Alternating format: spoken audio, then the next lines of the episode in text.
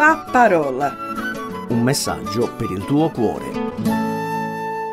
Ciao, sono Franco Riotti della Chiesa Evangelica di Colle Valdelsa, di Valdelsa in provincia di Siena. Sono contento di essere anche in questa occasione in tua compagnia e sono felice di poter, come dire, avere un'altra conversazione con te, benché sono io a parlare e tu gentilmente mi dai ascolto. Ma vorrei farti una domanda. E ti è mai capitato nella tua esperienza personale di magari an- dover andare da qualche parte e dover chiedere a delle persone se conoscono una certa via, che so, la cosiddetta via tal di tali, che so, magari un tuo amico che non vedevi da tanto tempo si è trasferito, che so, nella tua città, ti ha invitato magari per una sera a cena.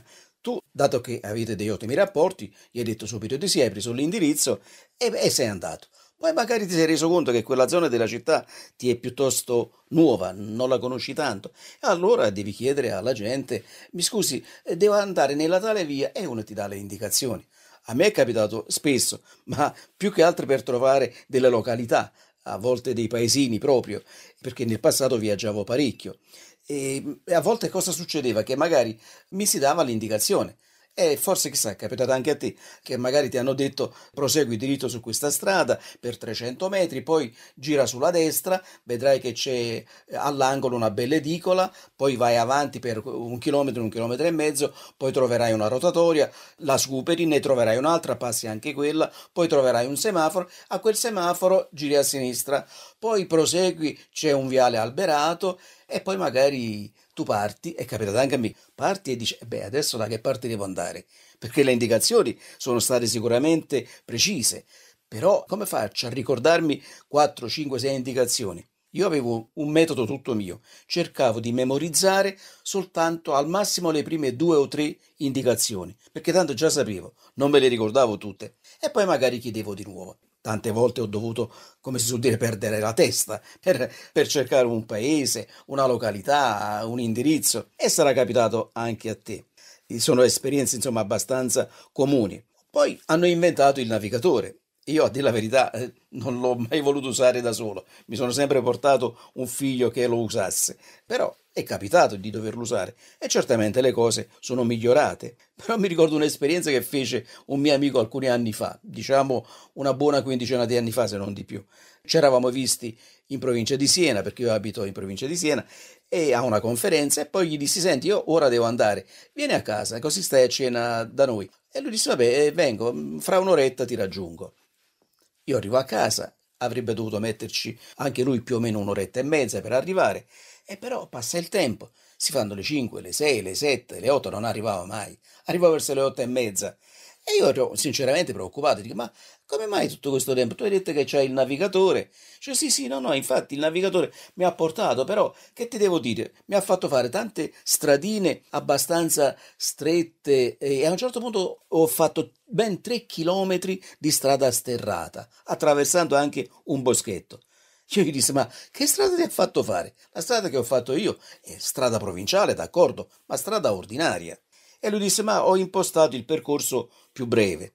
E allora, sai, se tu imposti al navigatore il percorso più breve, eh, probabilmente ti fa anche guardare un fiume o scavalcare una collina. E comunque, vabbè, la cosa andò così. Però Sbagliare strada eh, a volte crea problemi, spesso però vengono risolti i problemi eh, armandoci di, di calma, di pazienza, insomma con un po' di tempo, via. Però c'è una domanda importante che mi pongo e la pongo anche a te. Ma se si sbaglia con Dio, se si sbaglia strada con Dio, come si fa? Beh, il Signore Dio nella sua immensa grazia ci ha dato la possibilità di non sbagliarla, la strada con Lui. Infatti, per esempio, in uno dei salmi, Salmo 18, versetto 30, Dio, c'è scritto così, la via di Dio è perfetta. È meravigliosa questa parola, perché in un mondo come il nostro, nel quale vivo io, tu, insomma, che non è perfetto, questa parola colpisce. La via di Dio è perfetta. Vuol dire che quello che lui dice, quello che lui fa, quello che lui insegna, è sempre la perfezione. E mi viene da dire, è naturale. È Dio che parla, non è, che so, un guru, un filosofo, eh, no, assolutamente no, è Dio e quindi Dio sa quello che fa, quello che insegna. Purtroppo però bisogna essere onesti, ci sono persone, forse anche tu, e io magari nel passato sicuramente ne sono sicuro, ci sono persone che dicono ma io, io vabbè, ma non faccio del male a nessuno, io ho la mia religione, la mia vita in, in realtà è pulita, a chi ho fatto del male? E beh, questo modo di pensare, a dire la verità, che una volta era anche il mio modo di pensare, potrebbe essere anche il tuo modo di pensare, questo è soltanto un modo per trovare una scappatoia. Come dire, vabbè, eh, Dio pretende chissà che cosa, ma io in definitiva non ammazzo nessuno, non rubo, pago le tasse, faccio insomma tutto quello che una persona onesta deve fare. Cioè noi stabiliamo noi molte volte le nostre, come dire, classifiche. Naturalmente noi nel bene ci mettiamo sempre nei piani più alti, nel male lasciamo stare, neanche ci mettiamo in quella categoria. Un'altra raccolta di libri che si chiama Libri dei Proverbi c'è scritto al capitolo 16, versetto 25, è scritto così: C'è una via che all'uomo sembra diritta, ma finisce col portare alla morte. E non intende la morte fisica, intende la morte spirituale, la morte morale, in altri termini la separazione da Dio. Quindi l'essere umano, se si fida di se stesso, della sua cosiddetta moralità, della sua cosiddetta spiritualità, del suo cosiddetto perbenismo, beh, a se stesso quella via gli sembrerà giusta, diritta. Ma Dio dice, quella via conduce alla morte, perché Dio ha dei parametri completamente diversi da quelli che posso avere io o te. Il Signore Dio ci fa notare nella sua grazia che chissà quante volte in realtà noi siamo letteralmente smarriti.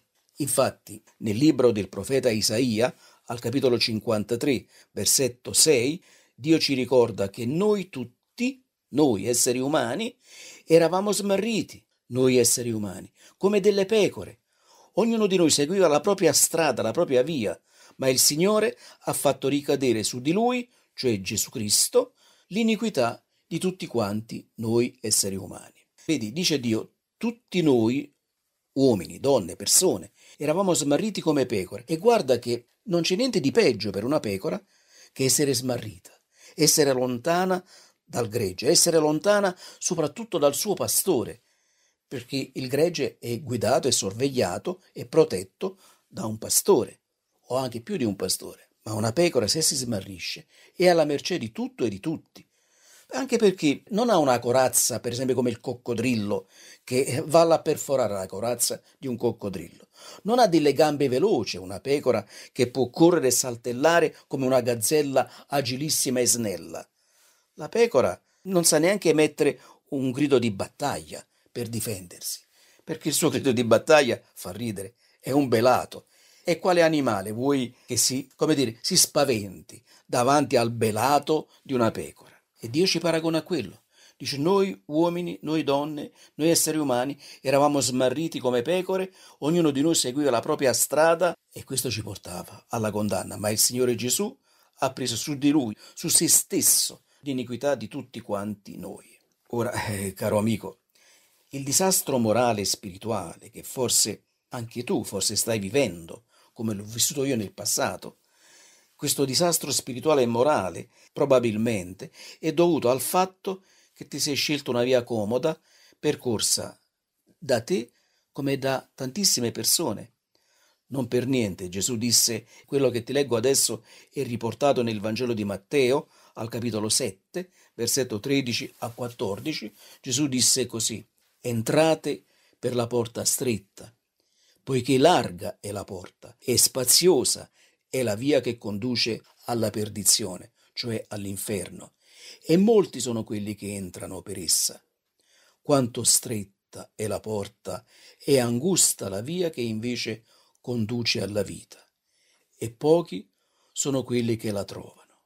Caro amico, vedi, è proprio Gesù in persona che incoraggia, che esorta a entrare per la porta stretta. Lui si paragona in un certo qual modo a una porta stretta e angusta, ma seguire Gesù, mettere la propria fede in Cristo Gesù, accoglierlo come personale Salvatore e Signore, quella è la via della salvezza. Seguire invece la via comoda, quella che fa comodo a ciascuno di noi, che ci scegliamo noi, ce la creiamo noi, questa comodità, è una via che invece porta alla condanna, all'inferno. E allora, ponendoci questa domanda che ci siamo posti all'inizio, quale via? Quale via scegliere? La risposta che dà Gesù è riportata nell'Evangelo di Giovanni, al capitolo 14, versetto 6. Gesù disse, io sono la via, io sono la verità, io sono la vita. Nessuno viene al Padre se non per mezzo di me, cioè di Cristo Gesù. Io sono la via, disse Gesù. Non è che disse io sono una via, disse io sono la via, io sono la verità. Non è che disse una verità, io sono la vita, disse Gesù. Non è che disse io sono una vita. Dirai, Gesù mi sembra intransigente. Sì, in un certo qual modo è così, perché è così. Lui veramente è la via, lui davvero è la verità, lui davvero è la vita. E io spero con tutto il cuore che tu, ora, proprio in questo momento, ti rivolga a lui chiedendogli, Signore, tu che sei la via, tu che sei la verità, tu che sei la vita, apri i miei occhi, salvami, fai di me una persona nuova. E io spero con tutto il cuore che questa sia la tua decisione e con questa speranza ti saluto e in un certo qual modo ti abbraccio. Che Dio ti benedica. Ciao. La parola. Un messaggio per il tuo cuore. Se ti è piaciuto questo programma, allora scarica l'app di CRC e scopri di più. Condividilo con gli amici.